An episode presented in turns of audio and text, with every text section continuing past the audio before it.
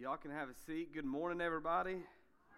Hey, I freaked out a little bit because my watch, like, so, while, well, since I'm on this, um, hello, everybody on Facebook. Um, we've been doing Facebook Live for what, like, a little, over a month now, and so I've yet to say, hey, welcome to Facebook, you know, whatever. So, but, so, with that regard, um, my phone, like my, my watch started vibrating. I was like, man, I, I know I put it on Do Not Disturb I know to put it on Do Not Disturb. Um, then I look down and it says, It looks like you're working out. so I was like, No, but I guess it's a workout when you're up here jumping. But uh, on a celebratory note, and I know this is, you're, most of you are like, I can't believe you're even saying this from the stage, Derek, but it's something I'm excited about and, um, and stuff. But as of yesterday, I reached the 100 pounds down club. I can bend over and tie my shoes without getting out of breath now. So. Thanks, I appreciate that.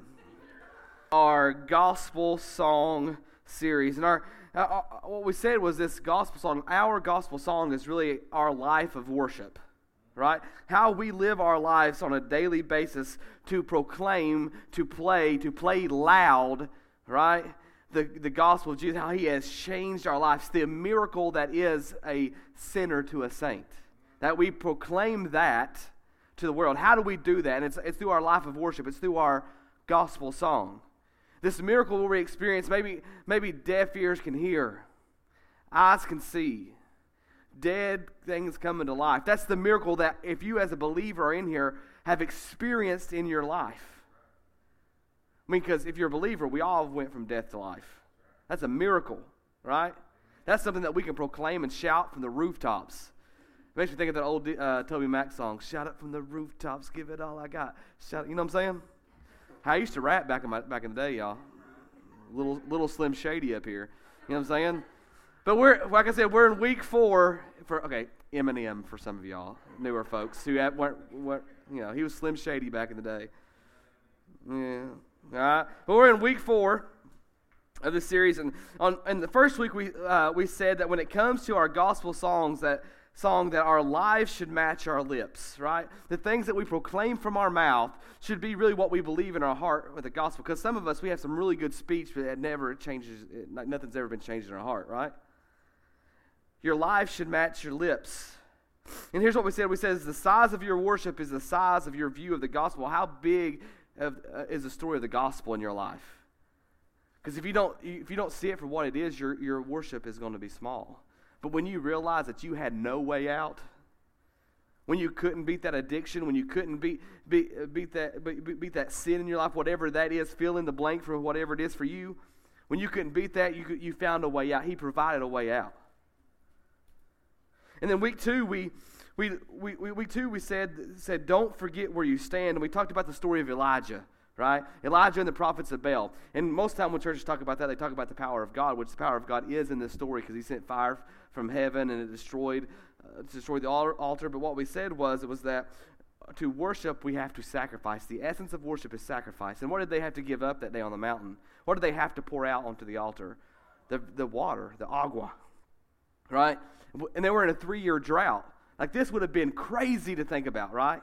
But it shows us the things that we hold on to most tightly are the things that are keeping us from living a, a true, joyful life in worship. And, and, what we said was is that those things that we're holding so tight, when we, when we don't let those things go in our lives, that's us saying, even though we would never say it with our mouths, but we, us saying with our hearts, God, I don't trust you with this. Like I can trust you with my salvation to get you to get me to eternity, but I can't trust you with this to get. You get what I'm saying? It doesn't make sense. You're going to trust God to save you from hell, but you can't trust Him with that thing that you're holding on to so tightly? Come on now. That thing is little compared to your salvation. But I digress. But what we said was that even when we don't, even when we are holding those things so tight, even when we have turned our back on God, where were these people standing?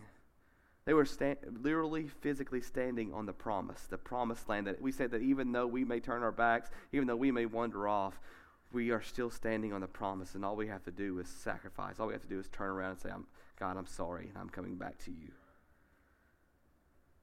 The essence of worship is sacrifice. And last week we said that because, because of Jesus, we are finally accepted into a family. Hello. Anybody need a, anybody need a family? And now we can live out our gospel song without shame and guilt that hinders us from living a joyful, worshipful life. And then it was time for us to say bye bye shame and bye bye guilt. We looked at the story of the woman with the blood issue. And that blood issue was an issue in of itself. Like, that was agonizing to live with. But the, but the ramifications of, of how she was viewed in that culture of worthless and me, like nobody, like she wouldn't even be allowed to be in the vicinity of anybody because that person would become unclean. And she touched Jesus, right? And we said that if we, like some of us in here, we just need to t- reach out and touch Jesus, that he's close enough for us to touch. And she, she was healed, and, the, and she, Jesus was like, Who touched me? Remember? And the disciples like, What do you mean, Jesus? Like, we are in a crowd of people. We're at like a Limp Bizkit concert, and they're mosh pitting up front here. Like, of course, people are going to touch you, right? I can't believe I just said Limp Bizkit in the, in the sermon. What do you mean who touched you? And this woman felt, knew that she was healed, but she fell at the feet of Jesus in fear. You remember? She was fearful, like, is this man going to treat me like every other man has in the world? Is this, is this man going to treat me like anybody else has? Is this man, is this man going to shun me, push me away like everybody else says I'm dirty, I'm worthless, I mean nothing? And what did Jesus say to her? Daughter. Giving her acceptance. Getting like and it says he told her to leave and live in peace. That she could say bye bye to shame and bye bye to guilt. And here's the thing about this morning. This will be, I was telling the guy, people on the praise team this. It's like this this morning is going to be a little tough because some of y'all, some of y'all online, are going to have this preconceived notion of what this is all about. And I'm going to tell you, you're wrong. Okay? It's so much more than what's going to pop in your mind here in a minute. But here, here that Jesus this morning is this: is that we have to, we have, we, we have got to believe that Jesus is not into building an audience because audience just spectates. you with me? He doesn't want no spectators. He's not into building an audience, but building an army. An army of followers who live out their, their gospel song by living a life of radical generosity. So before you tune me out, before you say, oh, here's another preacher talking about money, it's so much more than just money. I said general. In fact, I would say that if you, that was what popped in your mind when I said generosity, maybe the money thing is what God is tugging at your heart for. Not me. But I digress because this morning is not just about money. It's not just about money. Before, so before you tune me out and think this is just a talk about money, I want you to know it's not about money. That that it's it, it's, it's about this idea that God is calling us, calling us, and letting us know that the world is waiting for what you have.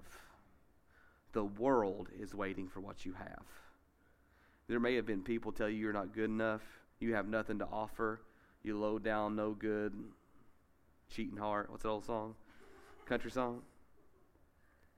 But the world is waiting for what you, inside of you right now, as a believer, and if you're in here and you're not a believer, you're not a follower of Jesus, or maybe you think you're a follower of Jesus, but you're really not. Here's the thing you could have a miracle inside of you right now that the world is waiting to see. The world is waiting for what you have in your heart and in your hands and in your pockets. They're waiting to experience the miracle that you, that you have the miracle of saint to sinner, or sinner to saint from unclean to clean, from blind to see. That the world is waiting for that. In fact, so much so is that I believe that I want you missing this because this is the title for today, and it's pretty much if you miss anything else. if you remember this, you'll get the whole get the whole sermon. You ready? I believe God is calling us to reinvest your miracle. He's calling you and me to reinvest our miracle. Like, what do you mean, Derek? What do you mean? Well, we'll get there. If we because but if because if we don't reinvest our miracles, we will see an end to them. If we don't keep pouring ourselves out to people, showing them the, the mercy and the love and the grace of God, it will cease. Because without feet to walk and hands to move, the gospel goes nowhere. But here's the reality of, of this is this is that in this room, and maybe you're listening online on Facebook Live right now, or maybe you're watching this at a later date. All of us in this room or online, we find ourselves in one of three categories this morning. And these three categories are, uh, are this risk takers, caretakers, or undertakers. Risk takers, caretakers, or undertakers. You're either fully alive, you're trying to survive, or you're dead in your faith. Or you're dead in your faith. And I believe that Christ is calling all believers to be risk taking, fully alive followers of Jesus, to let our gospel song play loud, to take big risk, as we say around here, because we serve a big God who took a big risk on you. You with me? The cross wasn't something easy, y'all. We wear it around our necks and we have it tattooed on our arms like it's nothing, but it was a big deal. God sent his son into the world to save it, not condemn it, but to save it. To save it. But all this reinvesting of our miracles, it, it, can, it, it can be uncomfortable. Right? But here's the thing that we have to understand is that God doesn't, doesn't call us to be comfortable. In this world, you will have trouble, it says. Will. Not maybe, not if you have enough money, you can pay, pay it off. No, in this world, you will have trouble. God doesn't call us to be comfortable. He calls us to trust Him so completely that, that we are unafraid to put ourselves in situations where, where we will live generously. Generously with our time and our talents and our treasures, what's in our heart, what's in our hands, and what's in our pockets. You want to live out a gospel song, you want your gospel song to play loud, you've got to live generously. So generously that when, when we do reinvest our miracle, like where we, we, we, like it's one of those, like so radical that if, if God doesn't show up, then we're in trouble. You, you with me? If he doesn't come through, we're in trouble. What we're going to do is we're going to look at a story of two friends of ours who had experienced the, li- the life giving miracle of Jesus. They actually got to walk with Jesus, y'all.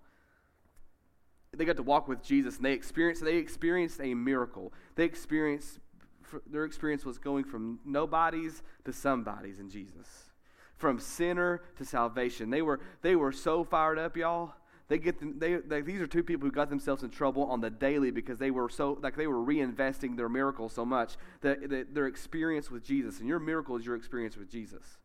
It doesn't have to be a broken leg that was healed immediately or canceled that cancer that was cure, cured before the doctors knew what happened. That, that, those miracles are awesome. If you got one of those miracles, you got to share that thing, baby. You know what I'm saying? You got to tell people, look what God did to me. You know what I'm saying? I'm talking about all the things that, that we that we we have the sin that's in our heart. That's a miracle that's that it's been cleaned out. These people had experience, they got to see Jesus do some physical miracles. You with me? They got to see people's eyes open. They got to see the lame walk. They got to see a bunch of stuff. And they, have, they had experienced Jesus to the point where they're like, that. we can't hold this anymore. We can't just keep a hold of our miracle. And these two guys see an opportunity to reinvest their miracle. This is what story we're going to look at today. You ready? It's in Acts chapter 3. If you have your Bibles, awesome. If not, it'll be on the screen. It's all good. We got you covered, girl. You with me? Acts 3 1, it says this One afternoon, Peter and John, that's our friends, Peter and John, they're our brothers. You with me? Sometimes we, we look at names in the Bible like they're like this superior, like great people. Now, these people were screwed up just like we were. They're our brothers and sisters, they're our friends. One afternoon, Peter and John went to the temple for, th- for their 3 o'clock prayer. That's what they, they, they did that every day. You with me? They did that every day. How many people do you think they saw every day going to this 3 o'clock prayer service? You with me? One afternoon, Peter and John went to the temple for a three, three o'clock prayer. As they came to the entrance called beautiful, the, the Beautiful Gate, they were captured by the sight of a man crippled from birth being carried and placed at the entrance of the temple. He was often brought there to beg for money from those going into worship. I wonder how many times that guy sat there at the gate every day. The same gate that Peter and John walked into every day. I wonder how many times Peter and John gave them money. They gave him money, maybe. Or threw, threw, threw him off like he's just that scum beggar. How many times did, did they walk in that gate and not even notice before they met Jesus? Peter and John were doing their normal routine, y'all. And they were captured by the sight of this man, this man that, this man that wasn't like them, this man that was crippled, this man that, that couldn't work because of his crippled. So he, his whole life was based around the idea of, of, of, hey, can you help me out? Can you give me a dime or a quarter or a nickel or whatever? So I can go, so I can, like, he was, try, like, he was trying his best to support the family that carried him there but he couldn't because he couldn't work. But they were captured by the sight of this man. And, and here's the thing this was this is what they did every day at 3 o'clock. They went to the temple for the 3 o'clock prayer service. Many of us ask God for a sign, right? I remember one time I was at a youth camp and there was this smoking hot girl, y'all. And I said, God, and we're, we're, we're out there on the beach in the water, you know, floating around. And I said, God, if you want me to date this girl, if you want me to ask this girl out, you got to send a seagull over. Where am I at? I'm at the beach, y'all. There's seagulls everywhere. Isn't that what we do sometimes? God, if you want me to do this, if you, what, give me a sign of what you want me to do. And here's the thing: is that our biggest, our biggest reinvestments happen in the everyday norm. Our biggest reinvestments of our miracle happens in the everyday norm in our everyday norm. God, if you want me to do this, if you want me to, you want me to step out in faith and take a risk, if you want me to sign up for, to volunteer, if you want me to, if you want me to pay for that person behind me, behind me in lines groceries, if you want me to pump that gas for that for that lady, if you want me to do that, you got to give me a sign. Um, you know that what's that comedian that says, "Here's your sign." Do it. God often intervenes in the ordinary and mundane. Here's two guys who just happened to notice this man this day because they had encountered Jesus. Plus, y'all want to know a little secret? You want to know a little secret? Okay, he's already told you to step out in faith. It's the whole point of the Bible. Stepping out on faith it's the whole point, of, especially the New Testament, y'all. Have you read it? It's a constant step out in faith. Do what you're supposed to do. Take big risks. He's already told us to. Here's another thing. Another thing that most Christians get wrong. We can't reinvest our miracles if we're, if we're disconnected from the world around us. That's why the Bible says to be in the world, to be, to, to be connected to the world, but not of it. You can be connected and not a part of it. You are not of this world, the Bible says, but while you're here in this world, you got to be connected. Because if you don't, if you can't see opportunities to, to, to, to minister, to, to, to let your gospel song play out, to reinvest your miracle, if you're not looking for opportunities, you'll never see one.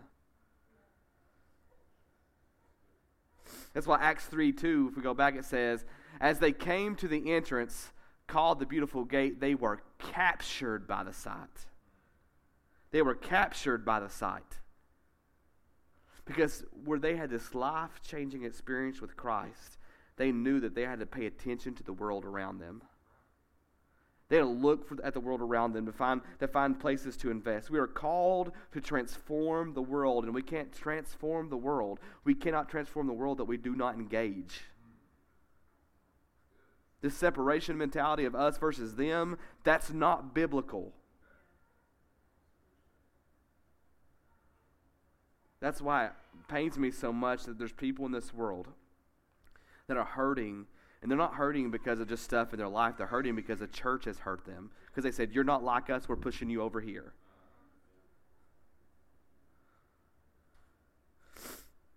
And this is why so many believers live like caretakers or undertakers. They're not willing to engage the world around them. They're not willing, willing to have friends that aren't like them. And it's okay to it's okay to have like hey listen, if everybody in your cell phone contact list is just like you, you're wrong.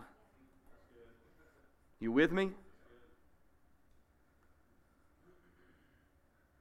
They stopped looking for opportunities, and it's easy to, to it's easy to spot opportunities to reinvest your miracle when you're engaged, when you're, when you're connected, and you're looking for the opportunities to do that. You with me? Um, well, the Holy Spirit's with me, so it's okay.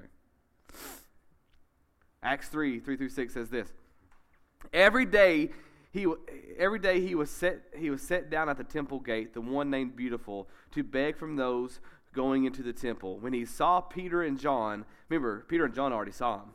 They were captured by the sight of this man being carried by his family and friends and set at the gate. When he saw Peter and John about to enter the temple, he asked for a handout. He asked for a handout. Peter, with John at his side, looked him straight in the eye and said, Look here. When mama used to say that to me or daddy, I, not too much mama, but daddy, when daddy said, Look here, ooh, I knew I was about to get a butt whooping. He said, he said, he said, Look here. And he looked up, expecting to get something from them. Anybody expecting to get something this morning? You're about to get something that you don't even notice. You ready?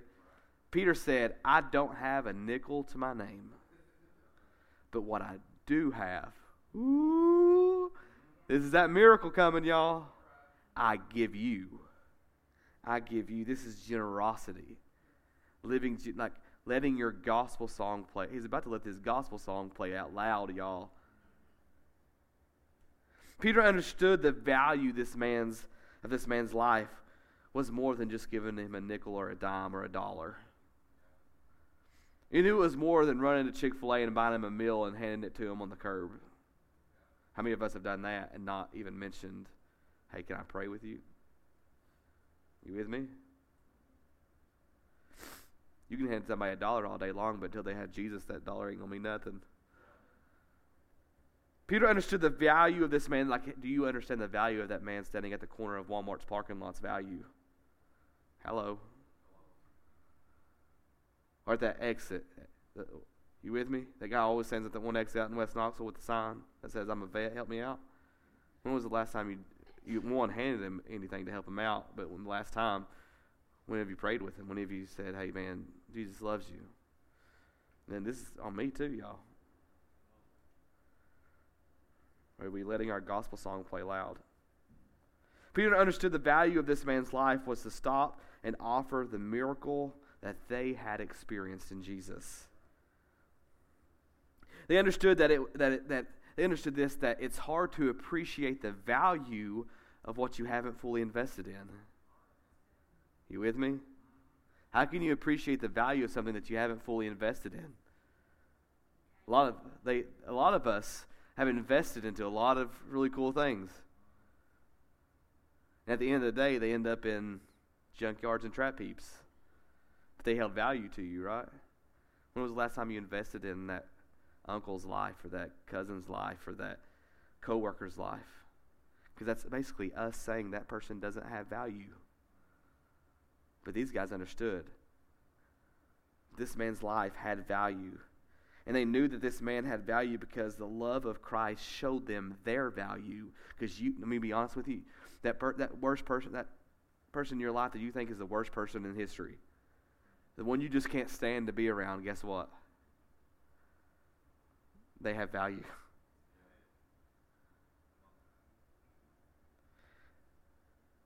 You were once that person too. you with me? You were once that despised, neglected, worthless person. But the love of Christ changed you. You know why? The love of Christ is always attracted to anything lost. So, why do we push people away? you with me? I told, I told y'all this is going to be a hard one, didn't I? It's hard for me.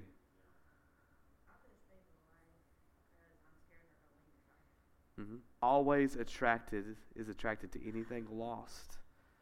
Why are we so? Why do we? Why do we expel those people out of our lives? When Christ says, "I'm attracted to them," they're in your life because I'm in you. The miracle's in you. the miracle's in you. Because once we get too far up on that high horse, realize that we once were there, we're caretaking and undertaking, y'all. Let's keep reading. so verse 6 says, Peter, Peter said, I don't have a nickel to my name. I feel like that half the time my pockets are empty, y'all. But what I do have, I give you. What does he give? This is generosity. In the name of Jesus Christ of Nazareth, walk. you imagine being that guy who'd probably sit there for years? Did you not see me just get carried here, bro? Are you with me? Like I haven't been able to walk in here. Look at my ankles. Look at like they're they're not there. Like you can wrap your like your your fingers around. Like uh, boy, like jokes, ha ha. Just give me some, give me a nickel. You know what I'm saying? He says walk, but he doesn't just walk. He doesn't just speak words. It says he grabbed him by the right hand, and he pulled him up. When's the last time you pulled somebody up? In an instant, his feet and ankles be- became firm. Maybe the, that person's healing is not only in your words, but in your touch by pulling them up. In an instant, his feet and ankles became firm. He jumped to his feet and walked. Can you imagine jumping for the first time? We're trying to get Jax to jump. He just, poor little guy, he can't do it. Your feet's supposed to leave the ground, bruh. it's funny.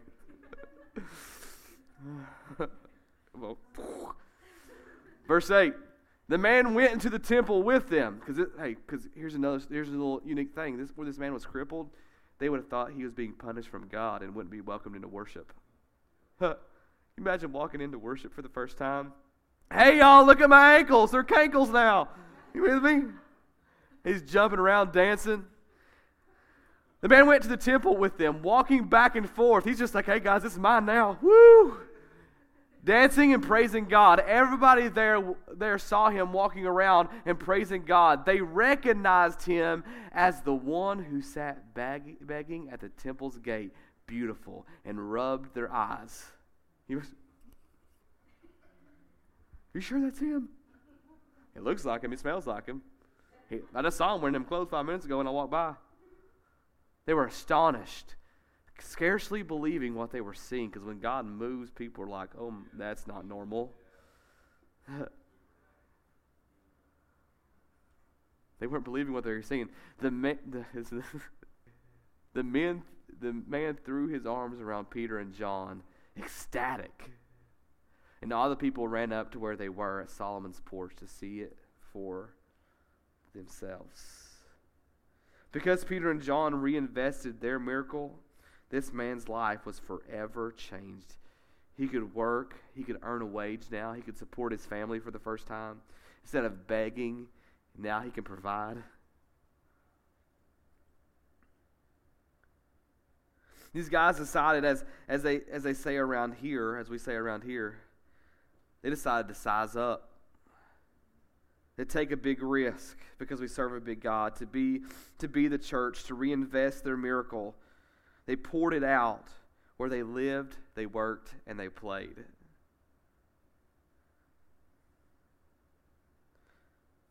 But sometimes that can be extremely uncomfortable. Derek, I don't like doing it that way. See, back when I was little and going to church, we did it this way. I don't like that style of music. Man, those, that drummer, he hits them so hard he messes up the cymbal stand.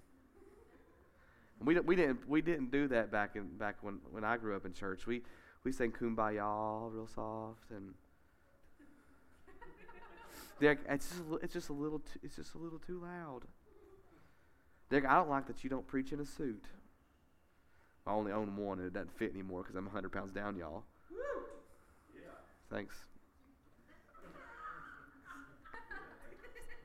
But Derek, but Derek, like, but Derek, but Derek, Derek, Derek, Derek, Derek, I've never seen a preacher before with gauged ears. Derek, this doesn't look like a church to me. That's not how we've done it in the past. That's I prefer doing it this way. Can you imagine those religious leaders in that day was probably like, we, "Listen, we don't we don't heal people. Like, we don't do that." We don't believe in resurrection because we're Pharisees. We don't believe in new life because we're just so, we're not fair, you see. Preacher jokes all day long. or, what if God is calling you to invest your miracle in a way that's never been done before? Because the, the, the moment that we let our preference outweigh the mission, we might as well go home. We might as well go home. They poured it out where they lived, working the day. But for many of us here, maybe you're online. And for us to live radically generous lives where we reinvest our miracles into others, it requires all of us to say this we will not sacrifice a lost soul on the altar of our preferences. We will not sacrifice a lost soul at the altar of our preferences. Sometimes you're going to have to do things that are uncomfortable and that you don't like to do. We have to be willing to do things we don't like doing to reach, heal, restore those who are lost. We have to cross the line. We have to cross the line. We have to do everything short of sin to reach those far from God. As Christians, we don't draw lines in the sand. We don't draw lines to keep people out. We cross lines to bring people in. And it may not be how you like it. What God is calling you to may make you uncomfortable. But what He's asking you to do is trust. Trust Him. And a lot of times it looks a lot it looks a lot like those things that we don't like being generous with. You with me? So, what is it that he calls us to be generous with? There's three things I believe. We've talked about them a lot since we started Shift Church. But for our gospel song to play loud, for us to reinvest our miracle, we have to reinvest our time. We have to reinvest our time. I don't have time to do anything, Derek. You have time to watch that TV show, don't you? I'm not saying don't watch TV shows. I like listen. Put on a new Dateline, y'all. You got me. But wait, when that new season of Virgin River comes out, y'all. Ooh. Best be know I'm binging. Yes, it's kind of like a soap opera, okay? But we, we have to reinvest our time. See, Luke, when Luke, Luke says this, Luke says this, ready? He says, It's our friend Luke. Remember, he's a friend. He's just like us. Then Jesus turned to the to his host, like they're at this banquet, y'all. It's this fancy banquet, right? It's not one of them just like, you know, throw together sports banquets. It's like it's legit. This person brought him to his house. They're having a meal, y'all. When they then Jesus turned to, to his host and said, When you throw a banquet, don't just invite your friends, relatives, or rich neighbors. For it is likely that they will return the favor. What's that saying? You invite somebody out to eat and you pay for it. Guess what I'm doing next time, Brian? I'm paying for your meal. It's better, huh, you ready? To invite those who never get an invitation. This is that story of invite people that aren't like you to sit around the table with. It's better to invite those you never get an invitation. Invite the poor to your banquet, along with the outcast and the handicapped and the blind, those who could never repay you the favor. Then you will experience a great blessing in this life. And at the resurrection of the, of the godly, you will receive a full reward. We got to be like Jesus, y'all spend enough time with sinners to ruin your reputation with religious leaders. Hey, I'm okay with having a bad reputation to reach people. I'm going to do everything short of sin to, to reach those around me.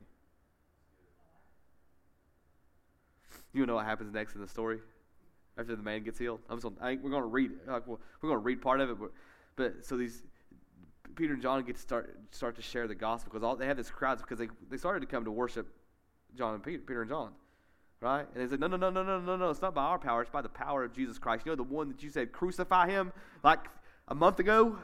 This man was healed by His power, not ours. So they're out there teaching about Jesus. And the religious leaders, you know, the ones that we are like, we don't care if they have, we have a bad reputation with them, they get caught up here's so we're in chapter 4 now, and it says this. that, because they spent time with people that weren't like them. Listen to what happens. The teaching, the teaching and, and preaching of Peter and John angered the priests. You may get mad. the captain of the temple police and representatives of the Jewish sect of Sadducees, because they're so sad, you see.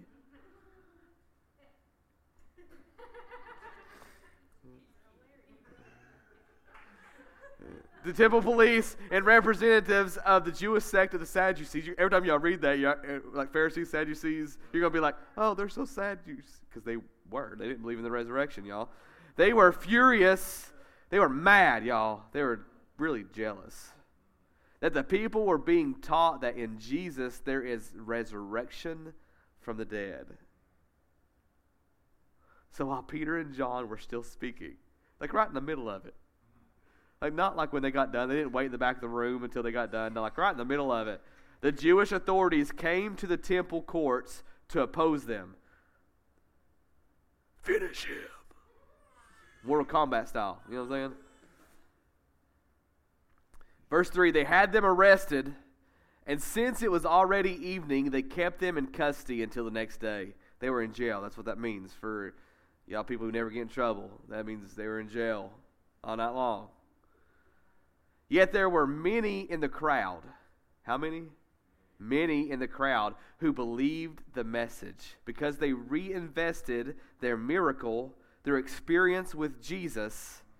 Many believed that day bringing the total number of men, not counting women or children, number of men who believed to nearly 5,000. And you're worried about being comfortable, and they just stepped out in faith, took a big risk, reinvested their miracle, and there's 5,000 people going to heaven, five, at least 5,000 men, plus their wives, their children, whatever. Like, hey, y'all, we got some, we got some catching up to do, don't we? And these were just normal guys on their normal routine day going in to pray, doing what they do every day. So they reinvested their time. We have to reinvest our time. We have to, here's the second thing we have to reinvest our talent. Some of y'all got some good talent, y'all. Romans 12, 6 through 8, it says this Having gifts that differ according to the grace given to us, let us, what's those next words? Use them. If prophecy, in proportion to our faith, if service, in our serving, the one who teaches in his teaching, hello.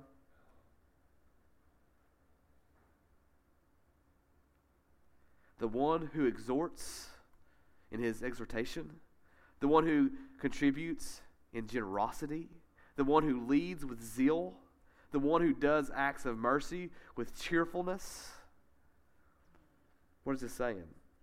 Instead of using our talents just for selfish gain, what if we use them to build the kingdom? I'm not talking about shift church. I'm talking about the kingdom of God. You want to sing a hallelujah? You want to raise a hallelujah? Start using your talents to build the kingdom of God. Here's the third thing. You ready? And this is the one that makes people a little uncomfortable, but I'm tired of being bashful about it. You ready? We have to reinvest our treasure.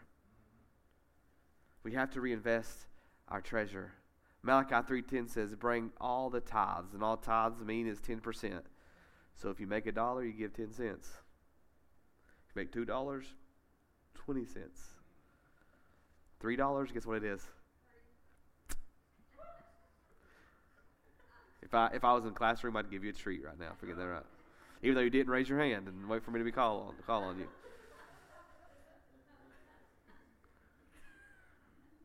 Bring all the tithe, that's 10%, into the storehouse, so that there will be enough food in the temple. And if you do, says the Lord of heaven's armies, I will open the window of heaven for you. I will pour out a blessing so great you won't have enough room to take it in. Try it. Some versions say, Test me this is the one thing that God says, test me in it. Put me to the test. Derek, I don't want to. Is, is one of those, like, you feel that tension in the room right now? So here's what I'm going to tell you.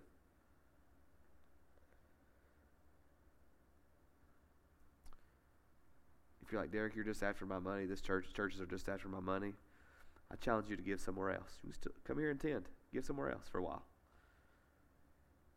Or, I say this challenge a lot, rather give here for the next six months. And if you don't feel like God has moved in your life, whether financially, family oriented, or whatever, God hasn't blessed you, guess what we'll do? We'll write you a check back. Sorry, Mom. She's the one that writes all the checks for us. You with me? Just give it a try for six months, see if God doesn't. Test me, he says. But see, here's the thing. This very building that you're sitting in right now, in fact, the very chair that you're sitting in right now was brought to you by the generosity of other people, by them reinvesting not only their time, coming here and working, your talent, their talents, because Lord knows I can't build nothing, and their treasure, the seat that you're sitting in, someone paid for. You with me? Someone decided to reinvest, not to build Shift Church. In fact, the very reason that you're able to watch us right now online is because someone decided to reinvest their miracle, their experience with Jesus, of their time, their talent, and their treasure. Not just to build Shift Church, but so that future generations will experience the miracle they experienced in Jesus they let their gospel song play loud. It's time for us to reinvest our miracle. Now, what does that look like? It looks like our time, it looks like our talents, and it looks like our treasure. Test me and see. But all I know is this is that in Matthew 28, this is what he says Jesus came and told the disciples, I have been given all authority in heaven and on earth. And so in the Greek, it adds in, and that, that authority is in you, because who's in you? Christ is in you. Therefore, go invite people to church. Go and make disciples of all nations. Go and be generous, radically generous by making disciples. How do you reinvesting your miracle? How do you reinvest your miracle? You sharing with someone who is lost by investing your time with them, investing your treasure, and you reinvest your talents. Therefore, go and make disciples of all nations, baptizing them in the name of the Father, the Son, and the Holy Spirit. Don't bring them to church to do that. No, it's your job. You want your gospel song to play loud? Live radically generous with your time, talent, and your treasure. Our gospel song, our life of worship requires us to go and reinvest our miracle and make disciples of all people, all of them. You want, you want to raise a hallelujah? You want the enemy to fall flat? Because listen, you, you start reinvesting your miracle, there's going to be some, you'll get, may not physically get arrested and stay there overnight like these guys did. But things are going to, the enemy's going to throw some things at you. Right? Remember, we cannot sacrifice a, lost soul on the altar of our preference, our preference of comfort or style. God may be calling you to something new. We got to reinvest our miracle. So the question becomes this morning how are you going to reinvest yours? How are you going to raise a hallelujah in the presence of your enemy? With me? Dear Heavenly Father, we want to thank you so much that you are a God who says, that you really you're a God that wants us to be a part of your story. That you want us I think of I think I think of the words of Paul who says, who who who says, I fill up what is lacking in Christ's afflictions. And what was lacking is the hands and the feet and the pockets that spread the gospel.